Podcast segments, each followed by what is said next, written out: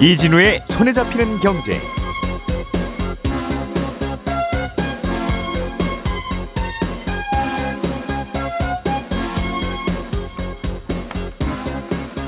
안녕하십니까 이진우입니다.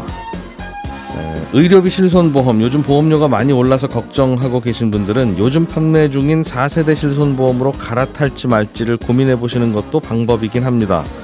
아, 그런 분들은 오늘 방송을 잘 들어보시면 좋겠는데요. 4세대 실손으로 갈아타실 때 잘못하면 보험료 부담을 당장은 줄일 수 있는데 자칫하면 보험료 폭탄을 맞을 수도 있어서 어, 그렇답니다. 공정거래위원회가 국내외 온라인 플랫폼에 제약을 걸기로 했습니다. 관련법을 만들어서 온라인 플랫폼들의 독과점과 이른바 갑질을 규제하겠다는 겁니다. 제주도에서 전기차의 비중이 빠르게 늘고 있는 만큼 자동차 정비 업체들의 폐업도 빠르게 늘고 있습니다.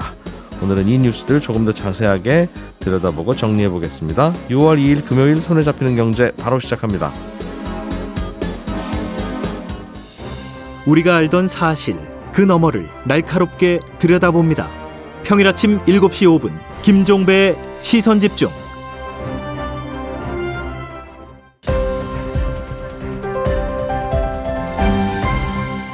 이진우의 손에 잡히는 경제.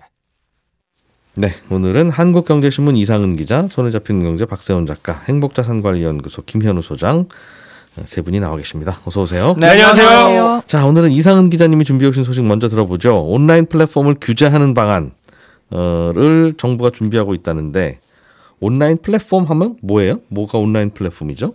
네이버, 네이버 뭐 네, 카카오 네, 네. 이런 거 마, 말하는 건가 봐요. 네, 네이버, 카카오, 쿠팡, 뭐 배달의 민족 이런 것도 다 포함해서 보는 아, 겁니다. 아, 사람들이 많이 쓰는 거? 네. 예. 뭐가 문제라고 보는 겁니까? 한국판 빅테크라고 할 수도 있는데 그런 플랫폼 회사들만 따로 규제를 할 필요가 있다고 생각을 해서 하는 건데요. 주로 이 내용을 보면 플랫폼 사업자들의 갑질을 막겠다라는 내용이 주된 내용입니다. 기존에도 사실은 우리가 그런 게 없었던 건 아니에요. 공정거래법도 있고 음. 대규모 유통업법 뭐 이런 것도 있고 또 뭐 상법이나 이런 데도 관련된 내용 우월적 지위를 남용하면 안 된다는 내용들은 많이 있습니다. 음. 그런데 그걸로는 잘 안 된다고 생각하는 거죠. 음, 종전에도 당연히 법이 있으니까 뭐 그렇죠. 대형마트도 규제하고 백화점도 규제하고 했을 텐데 네. 그 법만으로는 어, 네이버, 카카오, 쿠팡, 배민 등등은 못 막는다고 판단한 거예요? 왜 왜안 네. 되죠 그게? 조금 서로 다른 측면들이 있어서 그런 건데 예. 왜냐하면 지금까지의 우리 법은 대부분은 오프라인 거래 음. 그리고 제조업체에서 하도급 업체하고 원청 업체 간의 관계를 건강하게 규제하자 음. 그런 목적에 강했습니다. 근데 그러면 가불을 일단 따져야 될 거 아니에요. 우월적 지위를 남용했는지를 보려면 누가 우월한지를 봐야 되잖아요. 예. 누가 갑인지. 음. 근데 기존의 법이 가불을 관계를 규정할 때 갑인지 여부를 따지는 여러 가지 조건들이 있어요. 음. 근데 그 조건이 플랫폼한테는 잘 안 맞아요. 음. 그런 게 문제인데요. 그걸 법률적인 용어로는 계속적인 거래 관계가 있는지 네. 그리고 상당한 수준의 거래 의존도가 있는지 그런 걸 따진다고 하는데 그래서 누가 갑인지 을인지를 본다. 그렇죠. 근데 그거를 실제로 음. 어떻게 따지느냐 하면 어, 예를 들면 내가 삼성전자의 1차 밴드다. 음. 그럼 삼성전자를 위해서 내 공장 라인을 바꿨어요. 네. 그런 게 자본 설비 투자를 했느냐. 음. 아니면 삼성전자에 납품을 하기 위해서 우리 회사 사람을 배치했어요. 음흠. 이런 걸 따지게 돼 있어요. 예. 이게 제조업에서는 말이 되는데 네. 아 근데 그게 사과 팔려고 네이버 쇼핑에 과수원이 입점을 했습니다. 음. 그럼 네이버에 무슨 사과, 과수원이 투자를 하지는 않잖아요. 음, 뭐, 예. 그러니까 거래 의존도도 상당히 네이버 판매 비중이 높다고 하더라도 음. 그것이 마음이 안 맞으면 아니 뭐 네이버 아니면 뭐 카카오 가서 팔아도 되는 거 아니야? 음. 의존도가 있는 관계다라는 거를 단정하기가 어려운 거예요. 아. 그래서 우리가 생각하기엔 당연히 네이버가 갑이죠. 과수원 대비 네이버가 갑인데 네. 우리가 보기엔 아주 뚜렷하지만 법적으로 따져보면 거래상 음. 지위를 따져보면 우월하다라는 거를 인정하기가 그렇게 간단한 일은 아니라는 거예요. 그 과수원이 쿠팡도 거래하고 뭐 컬리도 거래하고 그럴 수 있는 그럴 거죠. 수 있다는 네. 거예요. 여러 어. 군데랑 그런 걸 멀티호밍이라고 하는데 여러 예. 군데랑 할 수 있으니까 어디가 갑인 것처럼 보이긴 한데 큰 사업자긴 한데 그게 왜 큰지 왜 우월적인지를 설명하기 음. 조금 어렵죠. 기존 법조문으로는 들이댈 수 없는 상황들이 온라인에서는 꽤 벌어지더라. 네, 그렇습니다. 음, 이해가 됐습니다. 그럼 그런 법조문들을 새로 만들어야 되는데 네. 기존 법에 만들어서 끼워 넣는 것보다는 아예 그냥 별도로 만들어 보자. 네, 그런 얘기 모양이에요. 네. 음. 음, 어떤 이슈가 좀 있습니까? 그렇게 그럼 하셔 그럼 만드세요라고 하면 될 것 같은데. 예, 그런 그런 이제 플랫 여러 가지 이제 그걸 풀겠다는 내용들이 있어요. 예. 이런 규모가 큰 플랫폼들을 따로 묶어서 더 음. 강하게 규제를 하- 할 때는 음. 어 먼저는 소비자한테 잘해줘라. 예를 예. 들면 분쟁이 생겼을 때 우리는 중개만 했는데요. 음. 판매자한테 가서 항의 항의하시죠. 두 분이 잘해보세요 하고선 쏙 빠질 수가 있잖아요. 그렇죠. 그런 걸 플랫폼이라고 해요. 그렇죠. 음. 근데 그러지 말고 음. 너네가 나서서 책임지고 정리해라 이런 내용이 들어가 있고요. 아하. 그리고 또 두 번째는 입점 업체와 같은 중소상공인들한테 잘해줘라, 차별하지 말아라 음. 그런 내용들이 포함되어 있습니다. 뭐 예. 예를 들어서 쿠팡이 PB 상품을 맨 위에 무조건 자동으로 띄우면 음. 그럼 다른 입점 업체들이 차별되니까 그런 것은 하지 말아라. 자사 우대 행위를 지나치게 하지 말아라. 음흠. 그런 내용들이 포함되어 있습니다. 음. 알고리즘 같은 거는 차별을 하- 은근히 하는지 네, 안 하는지를 그 알고리즘을 들여다 봐야 되는데 그렇죠. 그거를 또 공개하면 그건 영업 비밀이고 그죠. 네. 이거 공개해 놓으면 다 그 알고리즘에 맞춰서 광고 문구 쓰는 바람에 더 혼란스럽습니다. 그렇죠. 가 플랫폼 쪽 어, 반론이던데. 맞습니다. 음. 그래서 우리가 이제 유럽의 경우를 조금 따져보면 그 비슷한 경우를 이제 차용해 볼 수 있는데 유럽에서는 어떻게 하고 있냐면 가중치를 얼마나 두었는지까지만 공개하라고 해, 해놨어요. 음. 전부 다 공개는 안 해도 된다. 그래 너네 사정을 알겠어.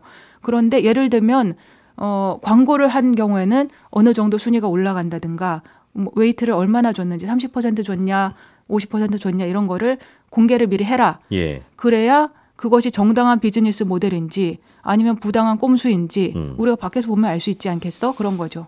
음, 그렇군요. 우리 법안에도 이제 그런 내용들이 포함되어 있습니다. 음. 또, 또 하나 더 있는데요. 이제 플랫폼 간의 경쟁을 장려하는 내용도 있어요. 예.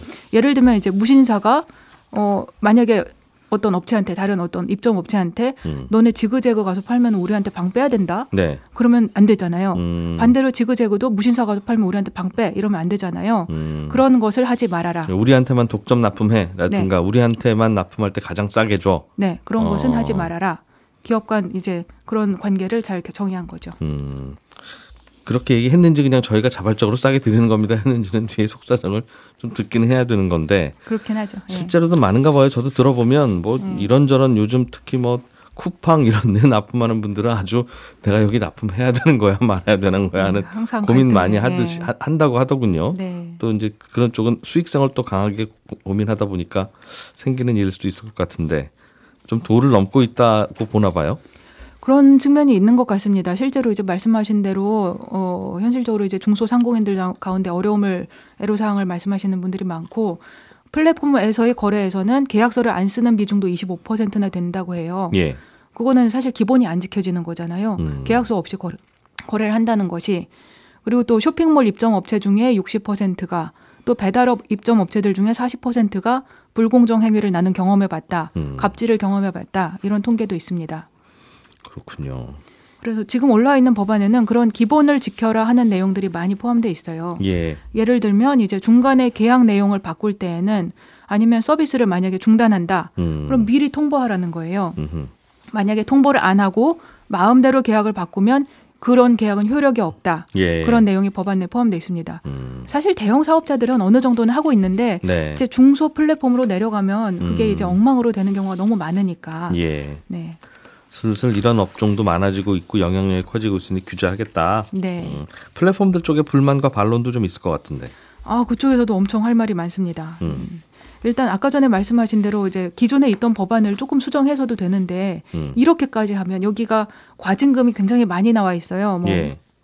이제 법안마다 여- 지금 준비되어 있는 법안이 굉장히 많고 그 법안들마다 조금 다르지만 예를 들면 매출액의 10%가 과징금이다. 음흠. 이런 내용도 있어요. 이건 지나치게 크다라는 부분도 있고 음. 또 이제 해외 사례들을 처음에는 이게 해외하고 발맞춰서 준비가 되었는데 지금은 해외 그 분위기가 좀 달라진 게 있거든요. 음. 예를 들면 법안이 처음에 준비되고 한참 탄력을 받았을 때에는 미국에서 빅테크의 규제 목소리가 굉장히 높았을 때였어요. 예. 근데 미국에서 결국에는 올해 초에는 법안이 거의 대부분 폐기됐습니다. 아주 작은 거 하나만 남고 음. 용두사미로 끝났거든요. 왜냐하면 AI 분위기가 나오면서 음. 아 지금 그럴 때가 아니다. 좀 그런 분위기가 있고요. AI가 나오면서 왜 이게 쑥 들어가요? 아 A- 예를 들면 이제 구글 같은 데를 규제하자는 거니까 예. 구글 뭐 메타 이런 데를 규제하자는 내용인데 사실은 음. AI 그 이 분위기로 확 바뀌면서 애초에 생각했던 플랫폼 규제의 그 근거 자체가 흔들리는 측면들이 있어요. 일단 사업자가 크면 규제한다는 것 자체도 AI는 투자를 아주 많이 하는 업체들이잖아요. 많이 해야만 그런 서비스를 할 수 있잖아요. 그런데 구글을 규제해서 너네를 쪼개. 그래서 뭐 음. 무슨 뭐 분할을 해서 뭐 아하. 어디랑 경쟁해. 이렇게 지금 하- 말할 때가 아니다라는 분위기가 있고요. AI가 나라 지키는 기술 될 것 같은데 아 그렇죠. 예. 규제하려고 했던 구글 이런 것들이 그렇죠. 다 결국은 또 어이 저 친구들이 또 알고 그 보니 지금 상생 지키네. 얘기할 때가 아니다. 지금 이게 이게 앞으로 판이 음. 바뀌는데 그런 분위기가 하나가 있고 네. 그뭐 다만 근데 이제 유럽 쪽은 또 반대입니다. 유럽은 여전히 이제 빅테크를 규제하자는 그런 기조가 있는데 네. 미국의 빅테크들이 돈을 많이 벌어가니까 음. 우리는 이제 유럽식으로 하는데 네이버나 카카오는 아니 우리가 구글입니까? 우리 구글도 아닌데 왜 그러세요? 그럼 구글이 다 할까요? 이렇게 하는 거죠. 단편적으로 보면 다 이해는 되는데 예, 네. 우리가 플랫폼에게 요구하는 게 크게 보면 두, 가, 두 가지잖아요. 네, 여기에 입점해 있는 친구들 그냥 우리 남이라고 생각하지 말고 다 관리해. 네, 여기서 피해 보면 다 당신들이 책임지라고 할 거야. 그렇죠. 2번 네. 입점 업체들한테 수수료 적게 받아. 네, 이게 두 가지가 상충하는 거죠. 관리 잘하려면 수수료를 많이 받아야 그렇죠. 네. 일일이 다 들여다보고 할 텐데 네, 수수료 얘기할 때는 거의 받지 마. 니들이 하는 게 뭐야? 네. 관리할 때는 니들이 관리 다 해. 우리 뭐 그런 음, 그런 서로 이제 다른 네, 네, 상충되는 부분들이 있습니다. 이야기를 하다 보니 네. 어디에 맞추라는 겁니까? 하는 반론도 있을 수 있을 것 같고. 아니 그럴 거면 내가 음. 다 물건 사서 하지 돈은 너네가 벌고 책임은 우리가 지고 그런 게 어딨냐 이런 이런 반론 실제로 있습니다.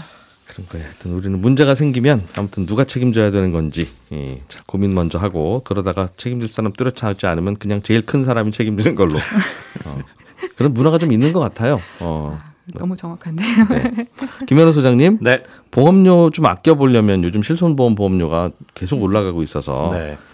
최근에 나온 4세대 실손보험으로 갈아타면 보험료는 좀 싸다. 네. 그러나 이제 뭐 그냥 싼 게 어디 있겠어요? 혜택이 그렇죠. 좀 적겠죠. 맞습니다. 그런데 그래 그럼에도 불구하고 좀 갈아타자 하는 거에서도 또 주의할 게 또 있습니까? 네, 오히려 더 비싼 보험료를 낼 수 있는 건데 예. 이렇게 최근에 나온 이 4세대 실손보험으로 갈아탄 사람들로부터 자주 발생하는 민원을 종합해서 금감원이 이 자료를 음. 내놨습니다. 그러니까 실손보험 같은 경우는 판매 시기에 따라서 뭐 1세대, 2세대, 뭐 3세대 이렇게 구분이 되는데 음. 2013년 3월까지 가입한 걸 1세대, 2세대 실손이라고 해요. 이거는 이제 개인이 지불한 병원비에 대해서 음. 90% 내지는 100%를 보장해 줍니다. 대신에 이제 보험료는 비싸고요. 예. 2021년 7월 이후부터 판매된 게 지금 현재 판매되고 있는 4세대 실손보험인데 음. 이건 건강보험 이 적용되지 않는 그 비급여, 비급여 진료라고 하는 부분 있죠. 이 비급여 진료에 대해서는 병원비의 70%만 보장을 해줍니다. 이 대신 보험료가 싸죠. 음. 얼마나 싸냐?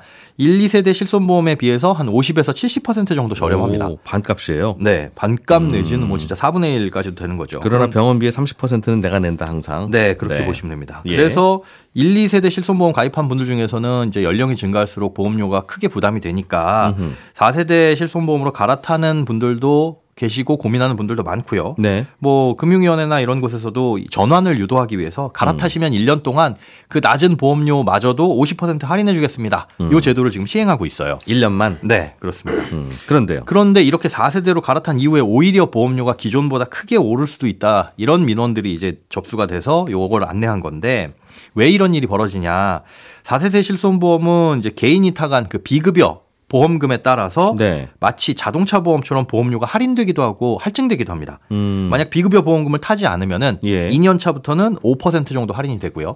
아. 3년 차가 되면 여기에 10%를 더해서 15% 정도의 보험료가 할인됩니다. 근데 많이 타가면 할증되는 네, 그런데 할증되는 건 자동- 할인은 자동차 보험하고 똑같네요. 예, 똑같습니다. 예. 근데 할인은 최대 15%인데 네. 할증은 최대 400%까지 될 수 있어요. 4배까지 되는 거죠.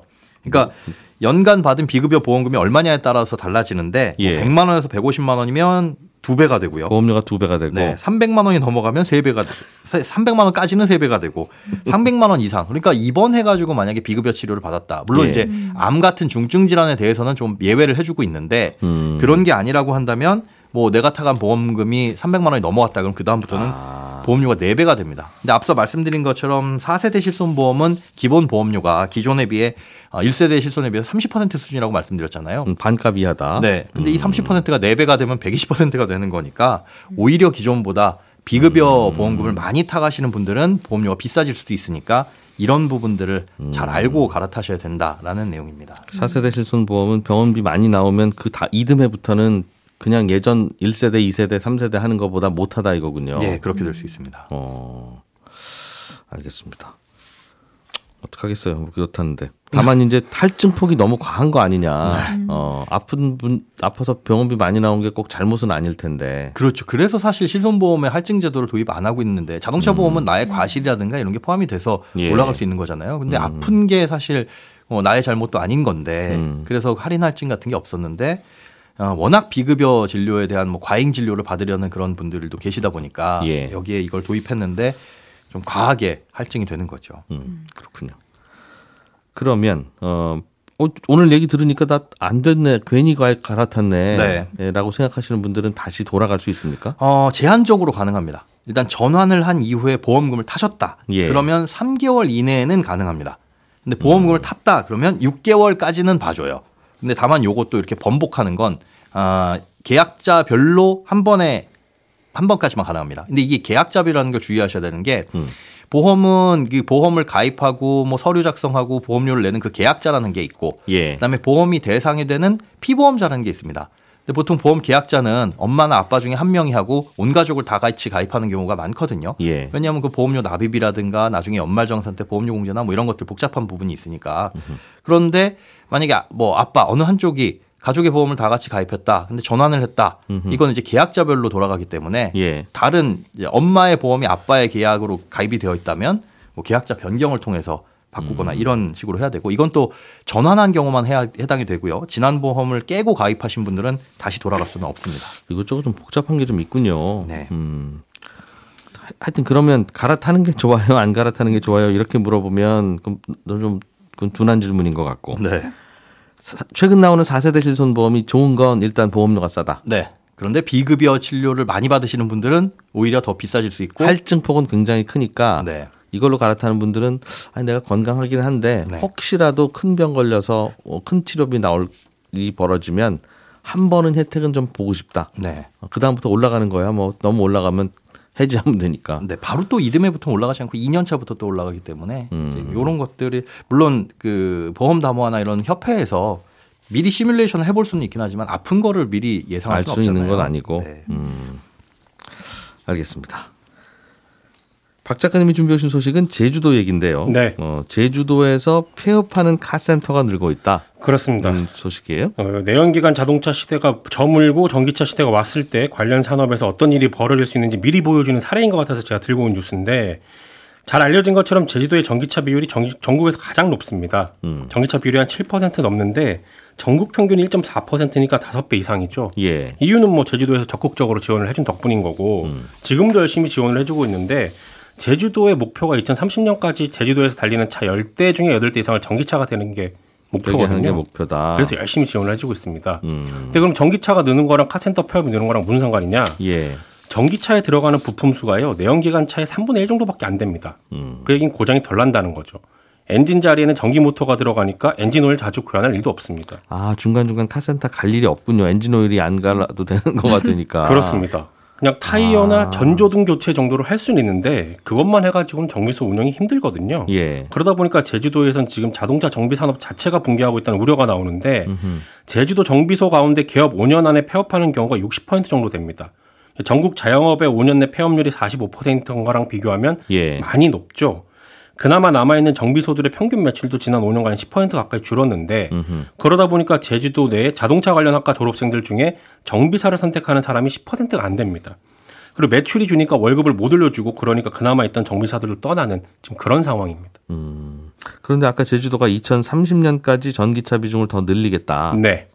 고 한다 하- 했다잖아요. 네, 그게 열대 중에 목표입니다. 여덟 대 이상이 전기차가 되게 하겠다. 그렇습니다. 그러면 한 대나 두 대만 휘발유차 경유차인데 그렇죠. 그 휘발유차 경유차는 주유소도 두- 없어지겠어요 이제? 그렇죠. 그 문제도 있습니다. 와 기름 넣으러 한참 갔다 오면 기름 다 떨어지는. 그렇죠. 분명히 넣고 왔는데. 네. 야. 그런 문제도 생기고 음. 일단 오늘은 카센터 얘기니까 거기로 좀 좁혀서 얘기를 말씀을 드리면 예. 그 한국노동연구원 자료가 있어요. 여기를 보니까 제주도의 전기차 비율이 2030년에 계획대로 10대 중에 8대가 되면 예. 자동차 이제 종합 정비소 매출액은 올해 대비로 한 82% 줄고요. 네. 전문 정비소 그러니까 카센터 매출액은 40% 수준까지 떨어지는 걸로 추산이 되고 있거든요. 음. 그래서 지금 제주도에서 카센터를 하는 분들은 제주도가 전기차 보급에만 힘쓸 게 아니라 정비소 전체 숫자를 좀 관리를 하고 폐업하고 업종 전환을 지원해야 한다는 주장을 합니다. 그래야 업계를 떠나려는 사람은 제때 정리를 할 수 있고 남으려는 사람도 영업을 이어갈 수 있다라는 건데 전기차가 늘어나는 건 시대적 흐름이니까 이거 자체를 거스를 수는 없지만 예. 제주도가 정책적으로 지금 변화의 속도를 빠르게 높이고 있다면 와. 거기에 맞는 대책도 함께 내놔야 하지 않느냐 이런 주장도 하고 있습니다.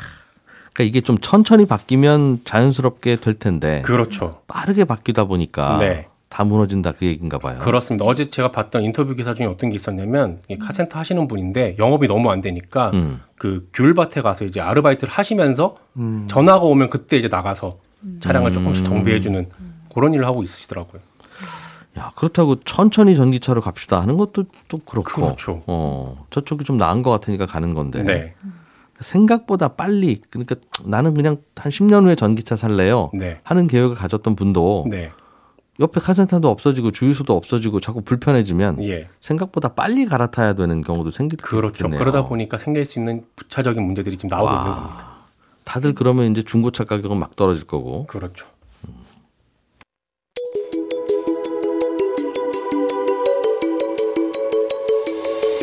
경제를 생각하는 사람들의 즐거운 습관, 이진우의 손에 잡히는 경제를 듣고 계십니다. 매주 처음과 끝에 찾아가는 특별한 코너, 친절한 경제가 이어집니다.